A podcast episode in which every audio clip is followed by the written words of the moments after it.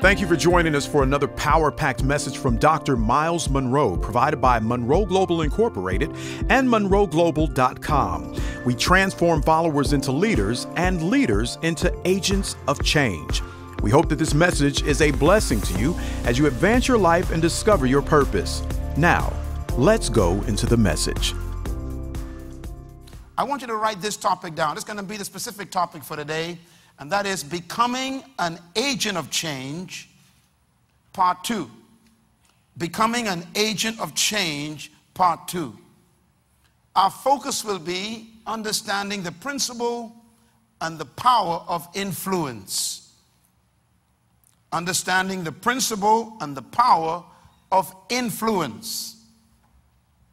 Specifically, I want to focus in this session on the original design and purpose of the church.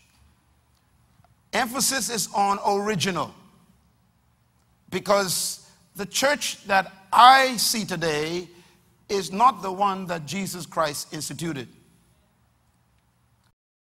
I do not stand as one who would criticize the church in a negative way.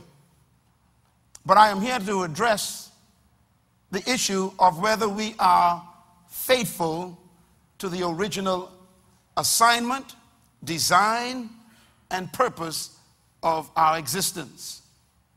So I want to focus specifically in this next few moments on, and please take notes with me, the original design and purpose of the church as we focus on becoming an agent of change. I want to review very quickly what we talked about in our last session for a reason. First, all humans exist in time and change. All humans will be affected by time and change. And whoever controls and manages time and change will control our experience in time and change. In other words, whoever plans your time and the changes in your life controls your future. This is why we are becoming victims of the people who we surrender our time and our changes to. Most of those people may not have your interests at heart. Who are most of the people we surrender our time and change to? First, to our politicians. Somehow we believe that they will always act in our interests. And so we surrender our will and our time and our changes to them. We call it voting.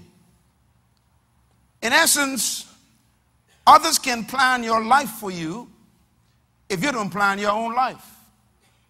And I would say this with great fear that for the most part of your life, somebody else planned it. Think about what you are right now, physically, economically, psychologically, socially, politically. Somebody planned it. Case in point, when you go to the food store and you buy a can of beans, who controls you? The company that put the poisons in that bean can to preserve it. The poison goes into your system when you eat the bean. The poison then connects with enzymes in your body to create a cancerous cell called a free radical cell. It exists in your body, can be there up to 10 years, and then one day that free radical cell is in conditions where it is triggered to become a tumor and begin to multiply. And the person who sold you the can of beans have no responsibility for your death. Who really controls your life? Most of you never went to parliament. You never sat in the, in the building while they were making decisions about your children and about your own health and your future. And yet, when the laws are established, we live by them without having opportunity to participate in their creation. Whoever plans your time and your change controls your future. I guess the question is who will design your life? I want to answer that with this question or this statement. Avoiding engagement with the powers that design and plan our time and change is to surrender to another man's values, morals, and standards. I repeat, if you avoid engaging the powers that you give authority to design your time and change, you've basically surrendered your entire life to their morals and their standards. You become a victim of what they want. And this is why, in a democratic society, it is very dangerous to leave your future up to those who you gave the right to decide what happens to your life. You must remain engaged. Therefore, the number one weakness and defect of the church is its lack of getting involved in the planning of the nation. I call it the useless church. The folly of the church is its preoccupation with planning for heaven and not for earth. The church has planned itself completely out of the world. Its theology has become one of abandonment of the world and of the earth. The church has created and designed its own irrelevancy by making itself irrelevant because it is so heavenly minded, it is no earthly good in most cases. Every other entity on earth has a plan to affect, influence, and control the changes in our society. Every other group, beginning with the politicians, the lawyers, the legislators, those who are in the pharmaceutical industry, the medical profession, all of them got their plans for what they want for society. Most of the time, the church plans to leave society. Here's my admonition if we don't plan our lives, someone else will. And this is dangerous. So, what's the best way to predict the future? Is for you to design it yourself and invent it yourself. And that's calling for participation. In other words, planning is when you set the agenda for the future. We've been talking about planning the last six weeks. How you have to plan the change that you want. Every group in society has an agenda to change the world in their interest and in their favor. The agenda of the church is to take people out of the world and out of the earth. The world, as I said last session, has accepted our agenda. They are glad that we said we won't get involved in their business. The church has become an object of scorn and criticism and belittlement and abuse. We become almost like a sideshow where they make fun of pastors and they they talk about the church being lazy and not being involved in social development, how the church is stealing people's money, and how the church have no interest in people's needs. These are the attacks on this, this organization you call the church. The church also is used as a social pawn for secular society to sanction their interests. In other words, we have the church being used for a voting block in political processes, where MPs, MPs only come to church when they want your favor.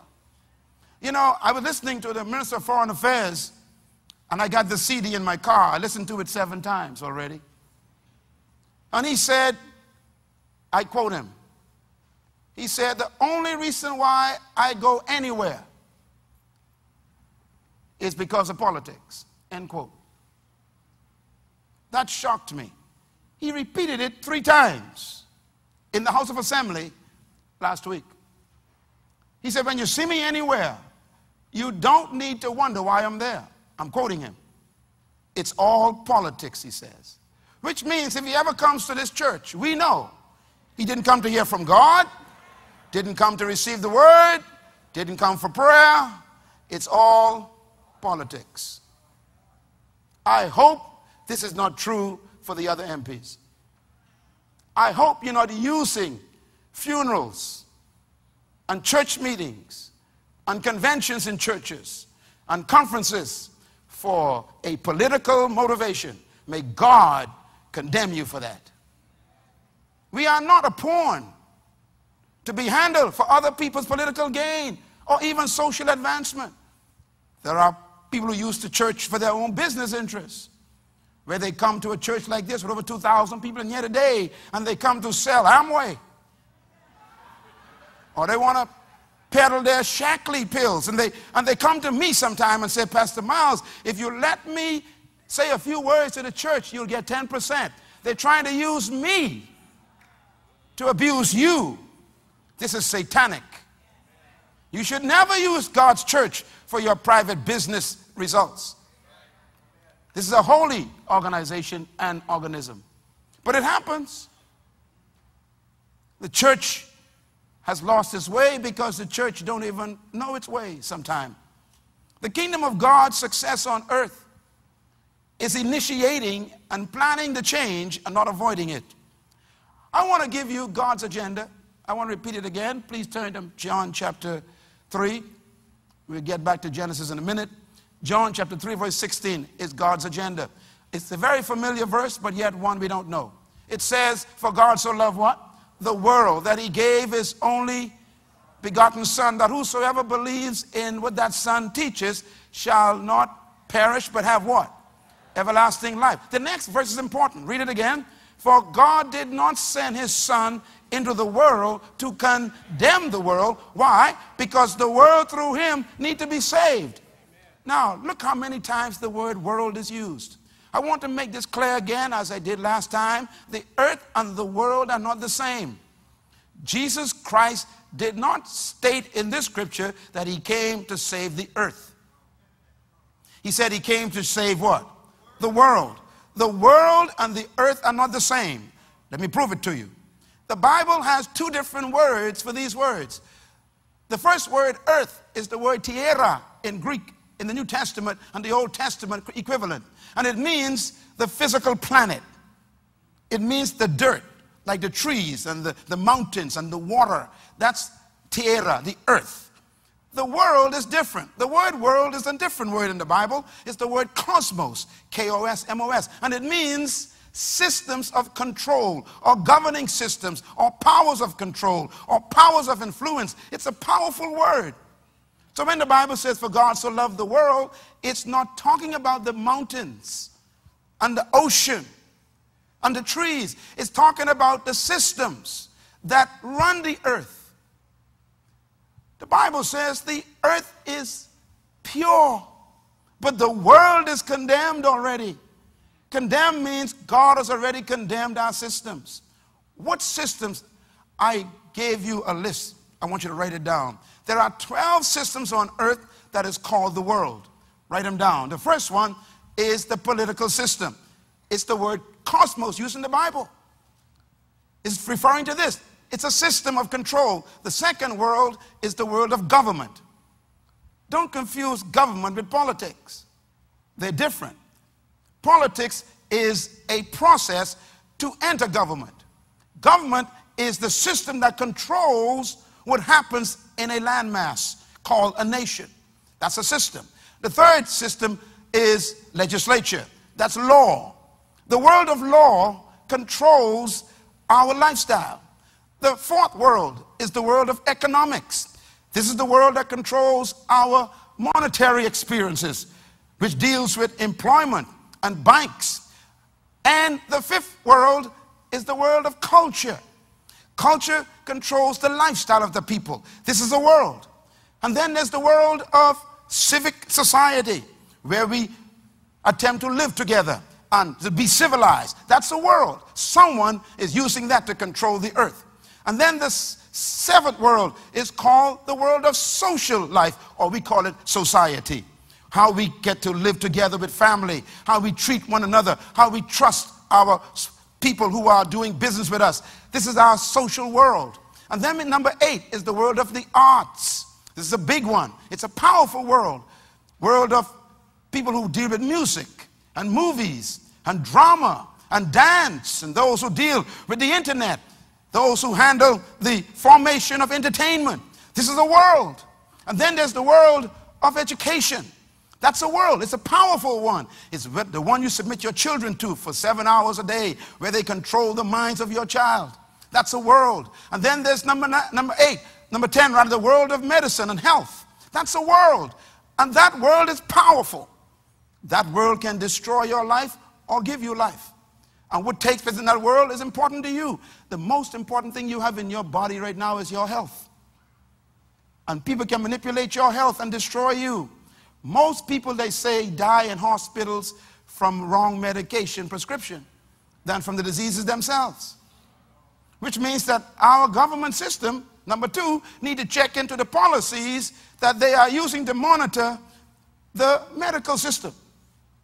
Because most medicine people, medical people, are still practicing. You wonder why they call it medical practice. Mm-hmm. And you know, I, we got great doctors in this room. They'll tell you sometimes they don't know what's wrong with you. So they experiment. They are still practicing. That's why lawyers are also dangerous. They are always practicing. These are worlds, they're powerful. Number 11, the world of business. It's a powerful world, it controls your life. And then there's the world of religion. My God. This one is dangerous too because it, it controls the morality of the community. There's a world that's missing. I want to add it to it. It's the world of sports.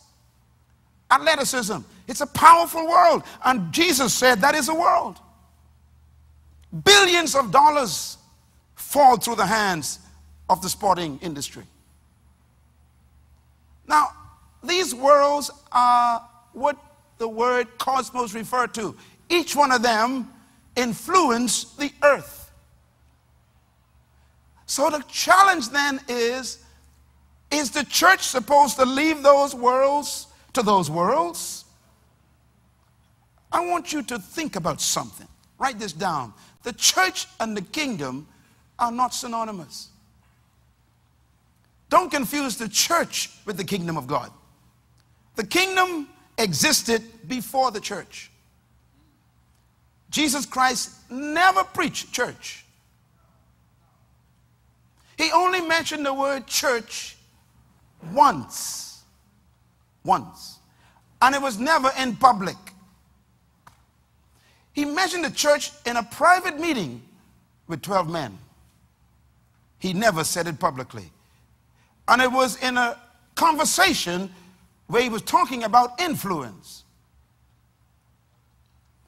He began the conversation with a question Who do men say that I am? That's how the conversation, conversation began. And they were quiet because they didn't know the answer. And then one of them said, Some say that you are a prophet. Others say that you are Elijah. That's a prophet. Some say you are Elias. That's a prophet. Some say you are John the Baptist, come back from the dead. That's a prophet. Some say you are the prophet. That's a prophet. They're all prophet. Every answer was wrong, and that's important. Jesus Christ was not a prophet. Muhammad is a prophet. Baha'u'llah is a prophet. Joseph Smith was a prophet. The Mormons. Christ was never a prophet. Don't put Jesus Christ in the category of Muhammad. Muhammad was a prophet. Why is this important? Because prophets, whoever they are, speak for their God.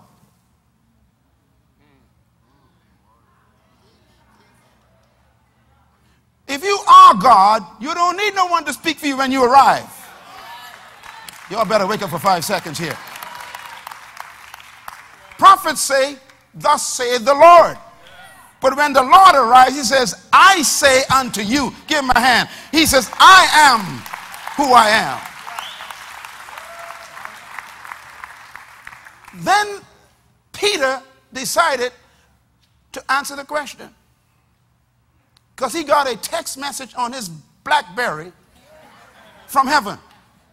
And the text message said, Tell him, Thou art the Christ, the Son of the living God.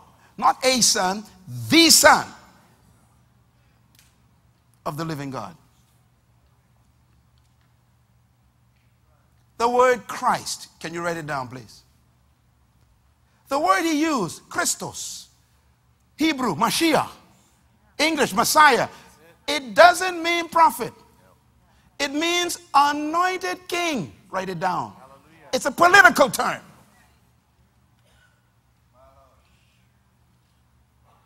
Thou art Christos, Mashiach, the anointed king. Why is that important? Because prophets do not have kingdoms, only kings have kingdoms.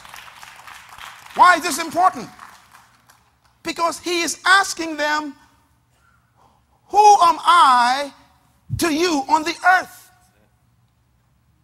Most politicians want Jesus to be a prophet. Because they want to keep him out of their political business. That's why they tell the church, stay in your place. Now, wait a minute. My boss is a politician, and you're a politician. So your place is my place. Some of y'all ain't understand this yet. He said, upon that statement that I am king, I'm going to build my church. That's the first time he mentioned it and the last time he mentioned it. He never mentioned the word again. He said, upon the fact that I am anointed king, that gives me the authority to establish something on earth. And the gates of hell cannot stop this thing that I've established. In other words, the key to the kingdom was the influence of heaven on earth. That's what the kingdom is. The church is simply a diplomatic agency of the kingdom of heaven. The church is not the kingdom. The original church is not a religious organization. The word religion is not related to the kingdom of God. I am not a religious man. Don't you dare put me in that category. I am a kingdom citizen. I was sent to earth as a diplomat. I got credentials. And my constitution is in your lap right now. And my government sent me here, and I got my personal legal advisor with me all the time. And he allows me to understand the Constitution with precision. And my greatest enemy on earth is not the devil. My greatest enemy is religion. Because religion attempts to substitute itself for the kingdom of God. That's why Jesus Christ had no enemies from sinners. His best friends were sinners. The Bible called him the friend of sinners. He had no problems with any sinner. His number one problem was with religious leaders who claimed to know God. Because they couldn't handle his message. Ladies and gentlemen, the church is an organism of governing influence on the earth and its environment. Write it down. The church is what? An organism, not an organization. It's an organism of people. And their role is to govern and influence the environment that God put them here. In Genesis chapter 1, you can turn there now, verse 26, God told Adam why he put us here. And it, it had nothing to do with religion. Matter of fact, let me shock you. Adam was never given instruction to worship God. What you call worship is not worship. God told Adam, have dominion over the fish of the sea. That's the environment. The birds of the air. That's the environment. The plants of the earth. That's the environment. The things that crawl on the ground. That's the environment. The gold in the ground. The resin in the ground. God listed everything. The, the, the, the onyx, the precious stones, the earth, and have dominion over all the earth. God gave Adam total kingdom, government, authority over what? The earth. In other words, God gave Adam the world of heaven to govern the earth of the planet. Comprende? I just said something very important. Adam was given the world of heaven, the governing powers of heaven, to control and manage the earth, the physical planet. Which means whatever world exists determines the conditions on earth. A corrupt world is a corrupt earth.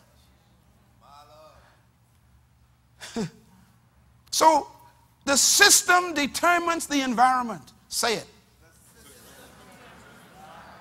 Let's read about the first world. How old is the world in the church? In Matthew chapter 25, verse 34, it says, Then the king will say to those on his right, Come, you are blessed by my father. Take your inheritance, God. Jesus is speaking. He said, Take your inheritance, which is what? The kingdom prepared for you how long? Since the creation of the world.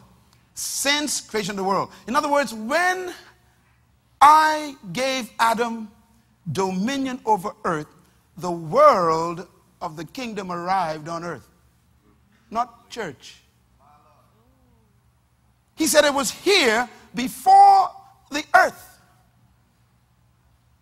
When God established his authority on earth through Adam, Adam is not even a name. The word Adam means dark earth. Write that down. Adam means dark earth. Dark earth means that Adam had dark skin. It's called the Adamic race. It's a Hebrew concept. The first man was very dark. The word Adam means dark earth. God was describing him. And, you know, I got a few degrees from college. You know, I'm not a dumb man. One of my degrees is in art. I have a degree in fine arts. I could paint very well, sculpt. And I remember taking my class in the science of color in the university. We spent a whole semester studying color. Could you imagine that? And they walked in the office, uh, the school classroom one day, and the professor says, Today we're going to learn about color. And he said, I'm going to give you an experiment. I want every student to pick up a color. He had about 60 colors in little cups all over these tables. And he said, I want everyone to bring a cup and pour it in this big bucket in the front. And we poured it in white, yellow, green, blue, pink, all these colors. And every time we poured, he was just stirring with a big stick, just stirring.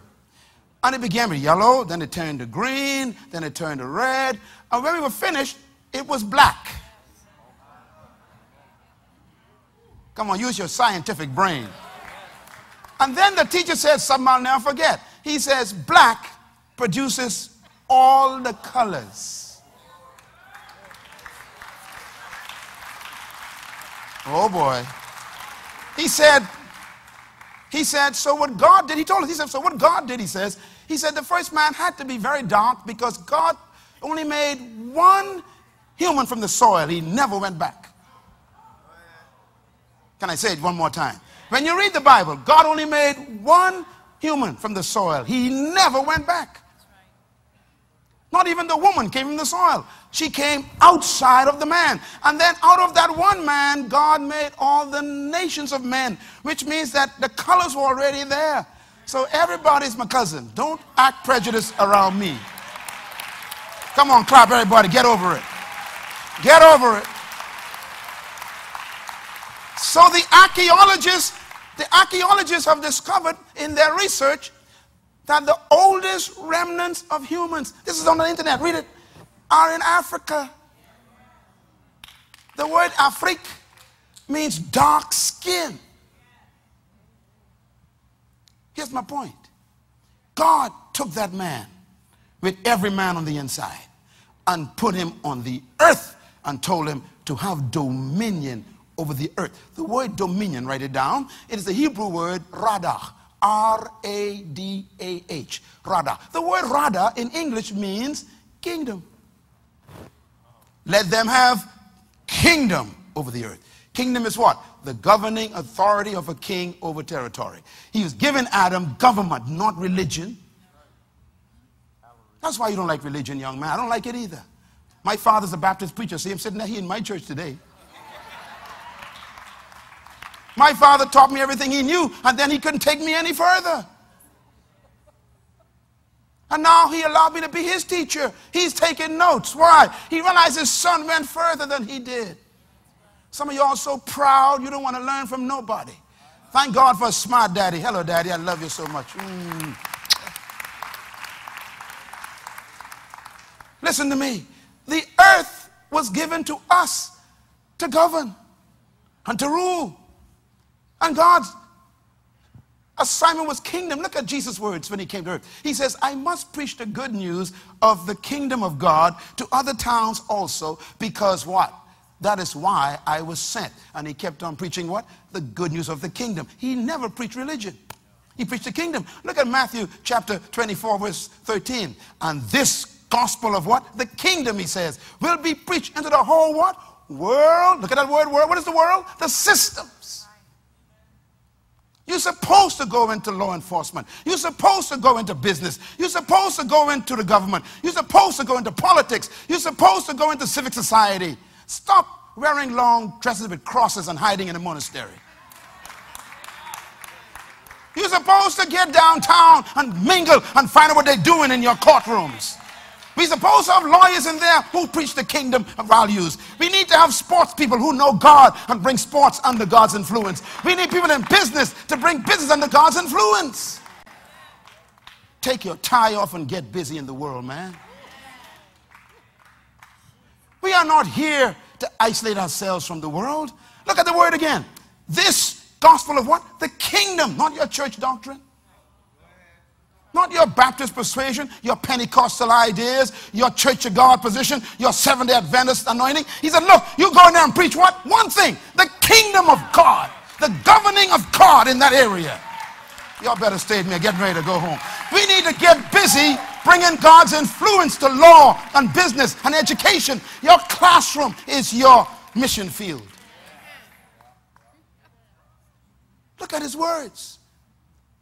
The last part he says, as a testimony to who? All nations. Listen to me, friends. Jesus told me to get involved in the nation. Don't you ever tell me, stay out of your business. Your business is my business. Y'all better clap with me, somebody. We got this idea, the church over here and the government over there, and say, listen, forget it. I am in all of it because all of it is in me. We are all citizens of this country. He says, You go to the nations. Even to what? Until the ends of the earth. He said, I want the whole place under my influence. That's the church's responsibility. Look at this other verse. I thought it was great. Matthew 10 7. Read. He says, As you go, he's talking to all of us, including your pastor and your bishop. As you go, preach what? This message. Everybody say this. You know why he said this message? Because he know you got your own. He know you got your own little, little pet message. You know, I hear dumb people talking about, well, I'm a deliverance preacher. Well, I'm an anointed preacher. Well, I'm a Baptist Holy Spirit. Oh, shut up, man. Only one message he said to preach. Come on, y'all with me. As you go, come on, say it. As you go, preach this message. What's the message? The kingdom of heaven has arrived.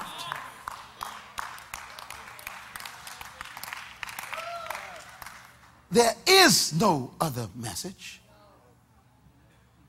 We preach a government. We preach influence. We preach authority. We preach transformation of society. That's our message. Look at Matthew 13 11. He says, The knowledge of the secrets of the kingdom has been given to you, but not to them outside. In other words, I've given you the principles and precepts for a good society because I made the earth. That's my property. I know how to run it. And I give you the, the, laws and the precepts to run it by. Don't make your own laws. I already give them to you. He says, and I give them to my church. The church is supposed to have them. Now, you know we are in trouble when the bishops and the leaders of the church make the laws of the world their laws.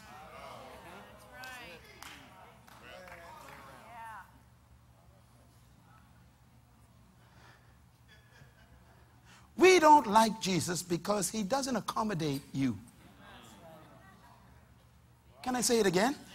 We don't like Jesus Christ because he has no accommodation for your unique perspectives on what is right or wrong.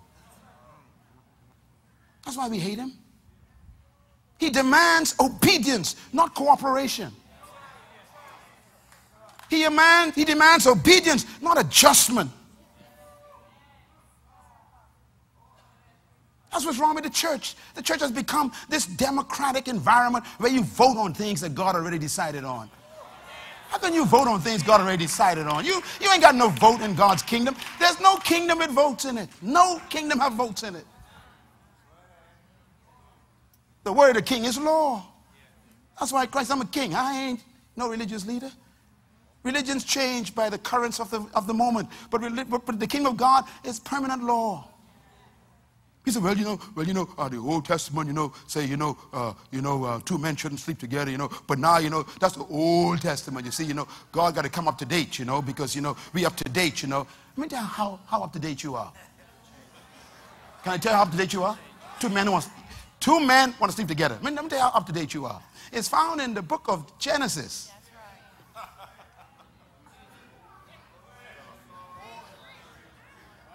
That's how old you are. You ain't new. Sit down behave yourself.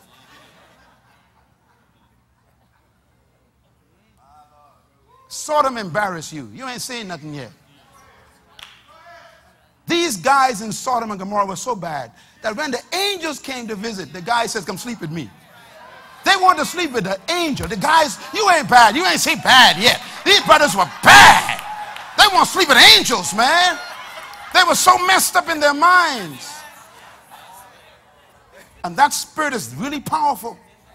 It makes you lose, lose your rationale. You'll kill just to have your own pleasure. The angel has to strike them blind. This is in the Bible. There's no room for adjustment. We're supposed to be outstanding lights. You don't negotiate with darkness. You turn the light on. Clap, man. Help me out here. You, you, you don't walk around. The church has become so diluted that we are more focused on trying to be nice than being right.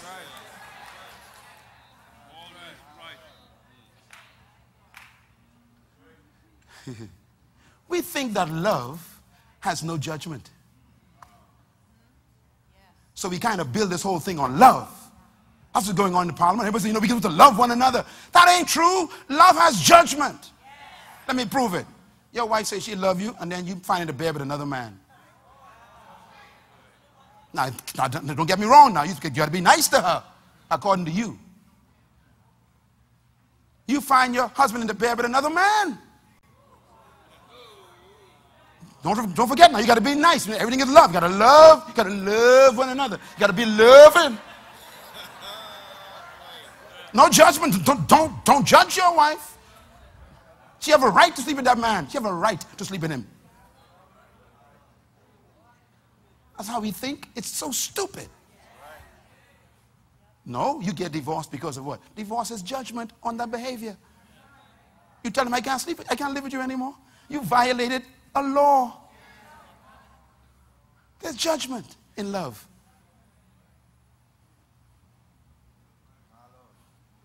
Don't confuse forgiveness with harboring.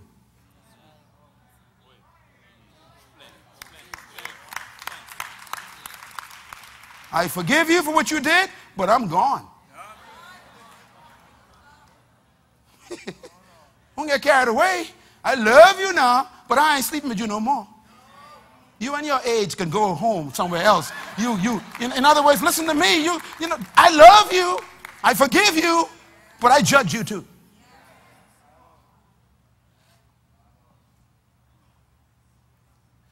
He said, He has given us the secrets.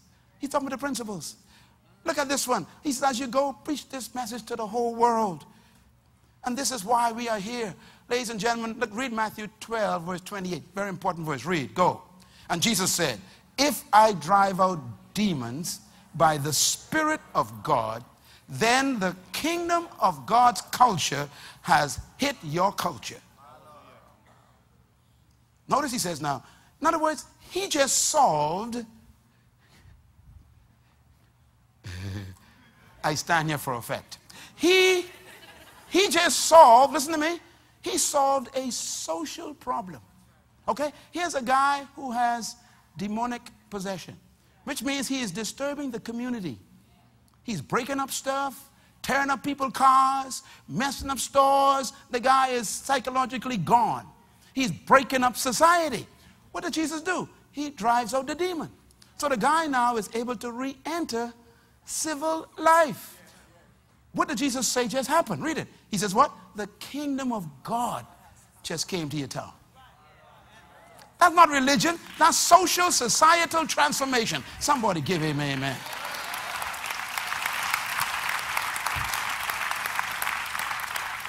We are not here to take people to heaven. That is not the assignment of the church. We are here to bring heaven to earth.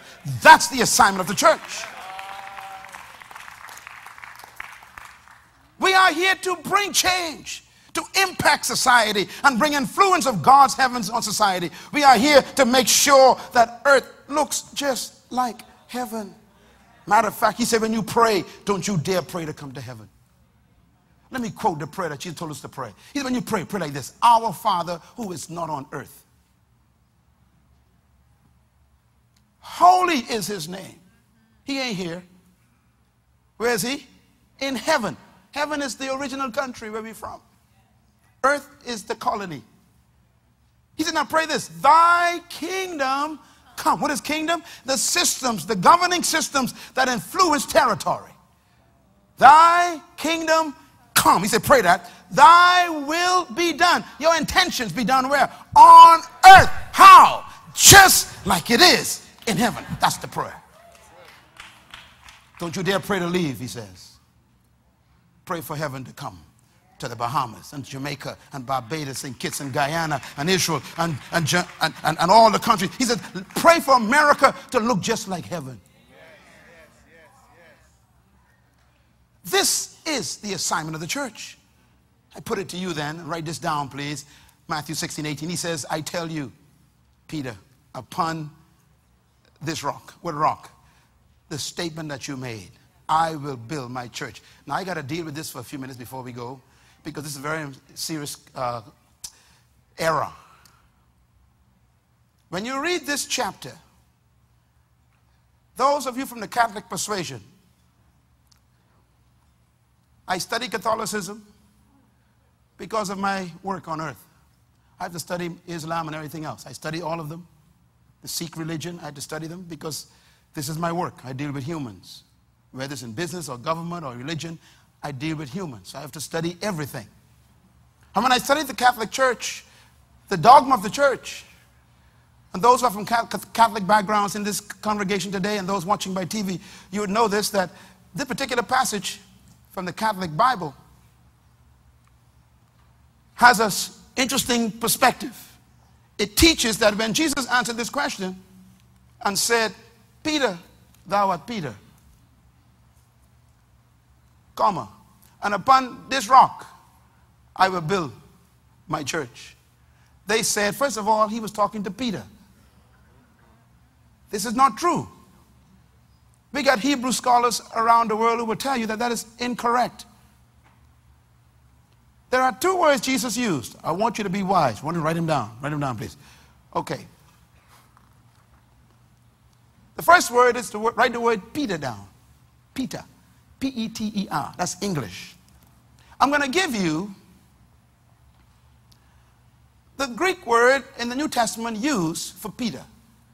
Put it next to the word. It's the word Petros. P E T R O S. Petros. I'm going to give you the word for Petros. Write it down. It means pebble. Pebble. Little stone. Little rock. Now write another word down. Write the word Petra. P E T R A. Petra. The meaning of the word Petra, write it down. It means boulder or mountain. Both words are different, completely different. First of all, who named Peter Peter? Jesus did. Peter's name is not Peter. His name is Simon. Simon, when he first met Jesus, had a problem. He was very unstable. We know that about this guy. He would speak out of turn, always getting himself in trouble. He was flaky. The word Simon, write it down, it means leafy or leaf. One that is unstable in the wind. Don't name your son Peter. They used to call me Peter years ago. until I found my name. Praise the Lord. The word miles means soldier. Hallelujah. Don't fool with me, I'll fight you. The word Peter is opposite to leaf. Jesus said to Peter, after he encountered Jesus and he caught the fish, Jesus said to Peter, From now on, your name will no longer be Simon. Why? Because in Hebrew, the name of a thing is its character.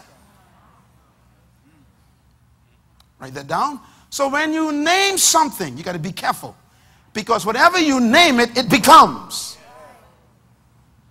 For example, the word Jacob in Hebrew means deceiver.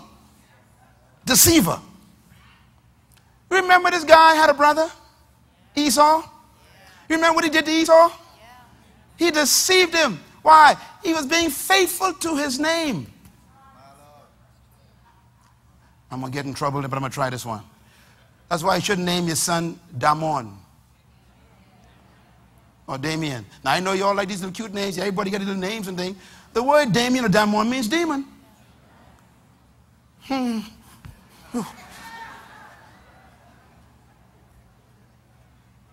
Peter means rock. Write it down. But it means little rock, pebble.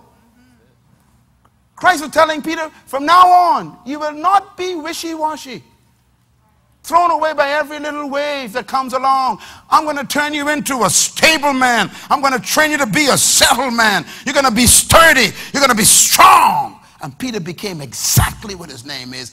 In the book of Acts on the day of Pentecost, it says, Peter stood up from among them and said, Hear me! And Peter was a man until his death. He defied the governments of the Roman Empire. He stood in the courtroom and said, Cut my head off. He says, I don't care. He became strong.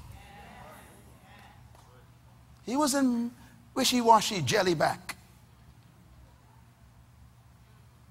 So when Jesus answered the question, when Peter says, I know who you are, thou art the Christ, the Son of the living God. Jesus said, Peter, thou art Peter. Let me translate that. Little rock. You are definitely a little rock. Then he changes the word. But upon that Petra, what Petra? The statement that you made that I am the Christ, upon that that I am the king. I will build my ecclesia, is the word he uses. We translate it as church. It means chosen ones. Matter of fact, let me help you out. The church, therefore, is God's agency through which God intends to reestablish the rulership on earth through. We are a government agency. The word Hades Jesus used is not the word hell that you think about. The gates of hell shall not prevail against it. He's not talking about fire. The word used here is the word Hades. It means the graveyard. He says, This government I'm going to build with my appointed Senate, even the cemetery can't shut them down. If you put them in the grave, they're going to come back out. Praise the Lord. Resurrection, somebody shout with me for a go. He says, I'm, my government don't stop at the cemetery. You see, let me tell you why that's so powerful. Because he was talking in the midst of the Roman Empire. The Roman Empire was an oppressive government. It took taxes from the people. It oppressed them. It called them half-breed humans. The Romans considered everybody who's not a Roman a half-breed animal. And they took your taxes from you. And the only time the taxation stopped is when they took it to the cemetery. See, they can, in other words, they can't govern you when you reach the death cemetery. He said, but my country is different. When you become a citizen of my country, even if you die physically, the government still continues its job over your life. Absent from the body.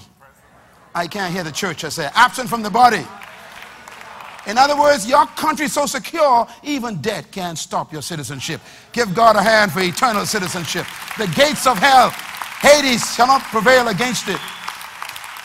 Now, I thought I would give you this before we get in our next session uh, next week. Write this down. The word ecclesia, is very important. It actually means chosen, appointed, called out ones. It's the Roman government's word for cabinet. It's a political term. Now we get into trouble here. In other words, the church is an organism of humans. The church is the legal agency of God on earth. The church is the administrative arm of God's government on earth. The church is God's diplomatic corps on earth. The church is heaven's earthly senate. The Roman government was the first ones to establish what we call a senate. All other kingdoms before them had no senate. The group that was appointed by Caesar the Senate was the most powerful group of people in Rome. Stay awake. Listen to me, please. This is important history here. So the Senate was the most powerful body of humans in the Roman Empire. And the Roman Empire ruled the world for 2,000 years. Dangerous people. And they were continually controlling the whole world. From Africa to England, they ruled the world because they had this Senate the Senate was appointed by the Caesar. Caesar is not a name, it's a title. It refers to son of the gods. Caesar believed he was chosen by the gods to rule the world. And all who had Roman blood were considered superior. Matter of fact, the Greek word they use is Aryan, Ariono. We get the word Aryan race from it. They believed they were superior to everybody else. That's why Jesus Christ and the Jews were considered dogs to the Romans. Dogs. That was the power of Rome. And they ran their government on this group of people that the king chose. They called them, read my lips, ecclesia. Ecclesia was not invented by Jesus. It was invented by the Greeks. Plato and Aristotle were the first ones to invent the word church. Oh boy. You listening to me? The Greeks invented the word church, not Jesus. The Romans invaded the Greeks and overran the Greek Empire, took over the whole Greek Empire. And the Romans, instead of killing the Greeks and destroying them, they kept their libraries. And the Greeks adopted, the Romans adopted the Greeks' philosophy of government.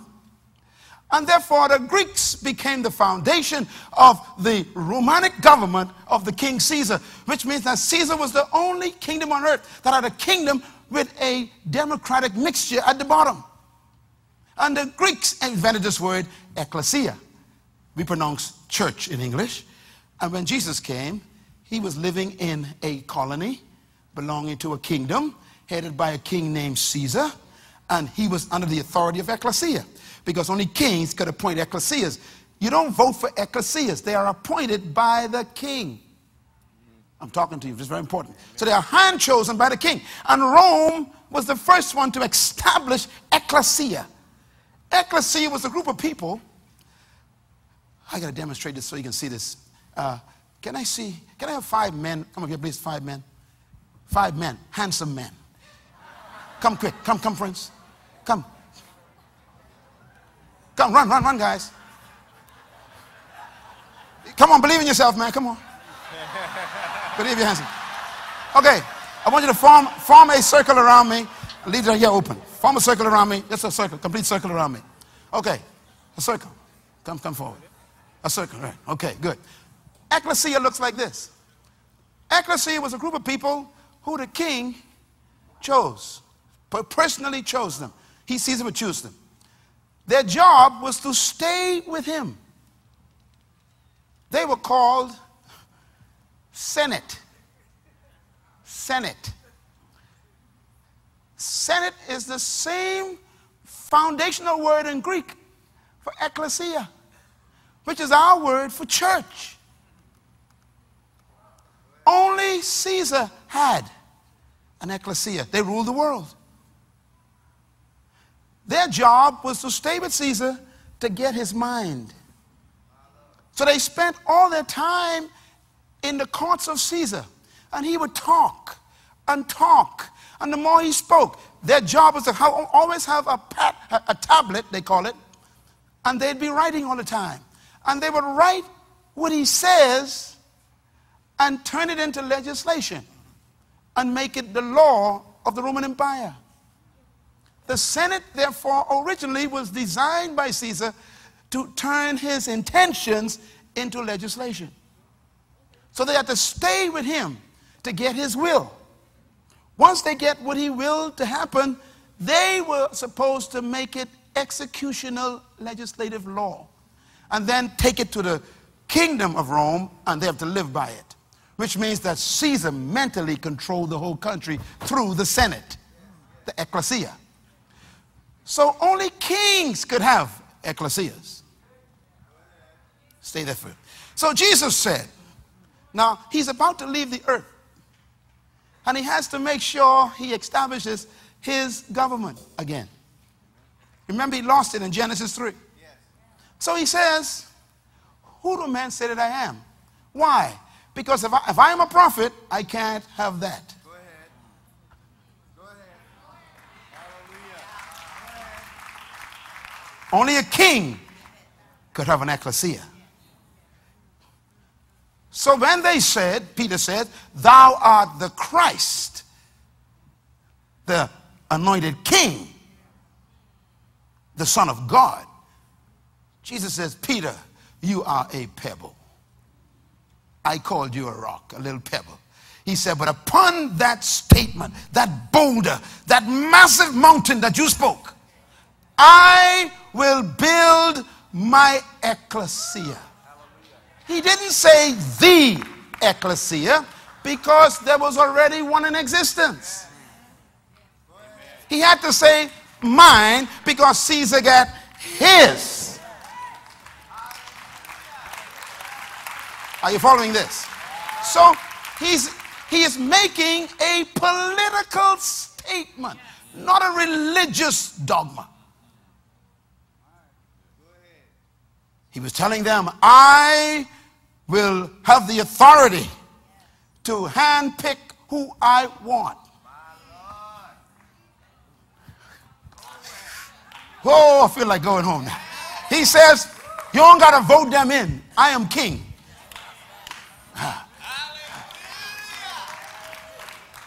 Because if I leave it up to vote, ain't none of y'all gonna make it. Come on, somebody. Y'all so messed up, you ain't gonna make it. He said, but he said, but you didn't choose me. Come on, somebody. But I chose you and I appointed you to bring forth fruit in my government. Tell your neighbor, I'm so glad you don't have to vote for me. Because I know you don't like me. Give God a hand for choosing you. He chose us. Hallelujah. He chose us, Mr. MP. Anybody got to vote for you to come into God's kingdom? He already chose you. That's why God could choose a woman like Rahab, who was a prostitute, and make her the lineage of Jesus. That's why God could choose a murderer like Moses and make him the commander of the law. God can choose a stinking shepherd boy like David and make him a king. God can choose a Bain town boy sleeping on the floor to change the world. Give God praise. Hallelujah. Thank you once again for listening to this message as we hope that it has been a blessing to you. Our goal is to show you new paths and opportunities so that you can discover your purpose. It is your love, support, and partnership that makes Munroe Global possible. Please visit us online at www.munroeglobal.com for more product, partnership, or to join us at one of our live events around the world.